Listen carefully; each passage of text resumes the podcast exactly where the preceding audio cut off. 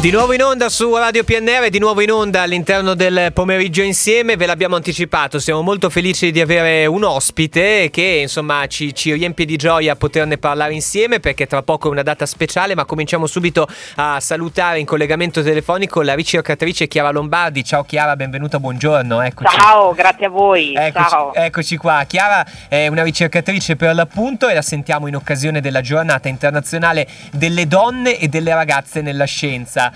Chiara, evviva tutto quello che fate, mi viene da dire, in un mondo magari anche qua dove insomma ogni giorno si lotta per un po' più di parità ancora, com'è? Sì, in realtà devo dire la verità, la mia esperienza come donna ricercatrice nella scienza è stata sempre molto positiva, ecco. Il campo di lavoro mio, che è il campo dell'ecologia marina, quindi del lavoro in mare, in oceano, nella biologia in generale, vede sempre le donne molto molto più numerose rispetto agli uomini, ecco. Okay. Però ho fatto delle esperienze anche particolari, io sono stata in Antartide e la realizzazione del mio progetto là è stato il risultato del lavoro di donne e di uomini che hanno collaborato anche con professionalità molto diverse, quindi devo dire che la mia esperienza è un'esperienza forse fortunata, di una grossa inclusività, dove la biodiversità anche lì è un aspetto estremamente importante. Beh, è molto bello il fatto che vai a sottolineare che questa giornata internazionale si rivolge soprattutto alle donne, alle ragazze nella scienza, ma anche alla collaborazione di tutti, insomma, a prescindere dal genere. Questa mi sembra una bellissima notizia, quindi evviva. Chiara Lombardi, direttamente da Pavia City, tu hai anche studiato all'Università di Pavia. Noi siamo molto felici perché siamo una radio locale, parliamo della provincia di Sandria, della provincia di Pavia, e quindi in qualche modo, così mi viene da dire, com'è stato lo start, l'amore per la scienza, ma anche lo studiare nei nostri luoghi per poi, come dicevi tu, insomma, conquistare il mondo dal Mediterraneo al Polo Sud, insomma, sei andata un po' ovunque grazie alla scienza.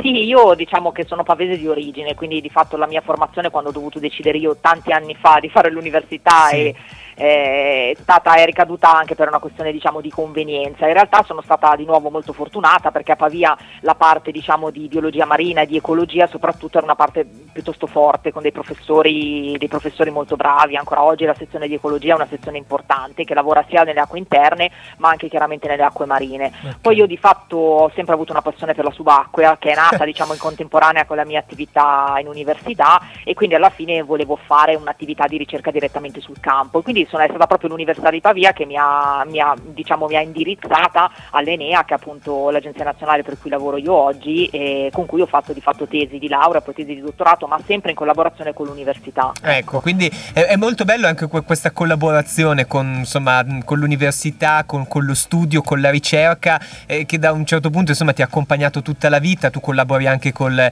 Centro di Ricerca Nazionale per la Biodiversità, quindi mi sembra veramente molto bello, e il fatto che sia nato lontano nel tempo questa passione e oggi vive insieme a te, giusto, con la tua ricerca. Sì, assolutamente, è una passione, poi come mi piace dire oggi, più che da una passione è diventata una missione, nel senso che studiando di fatto il cambiamento climatico e gli oceani rappresentano una risorsa importantissima per il nostro futuro, quindi quello che cerchiamo di fare oggi è fare ricerca, ma di tradurre soprattutto i nostri messaggi a chi il territorio poi di fatto lo deve gestire, quindi a livello di amministratori locali, poi a livello politico, e come fanno ovviamente tutti i ricercatori a livelli mondiali, quindi con l'International Panel on Climate Change, quindi di fatto noi lavoriamo per questo, no? Quindi il nostro lavoro deve dare concretezza. Ecco, e Chiara, un'ultima cosa che mi viene da chiederti, appunto la giornata internazionale delle donne e delle ragazze nella scienza sarà l'11 febbraio, e allora, dato che tu hai raccontato anche dei tuoi studi, da dove sei partita, dall'università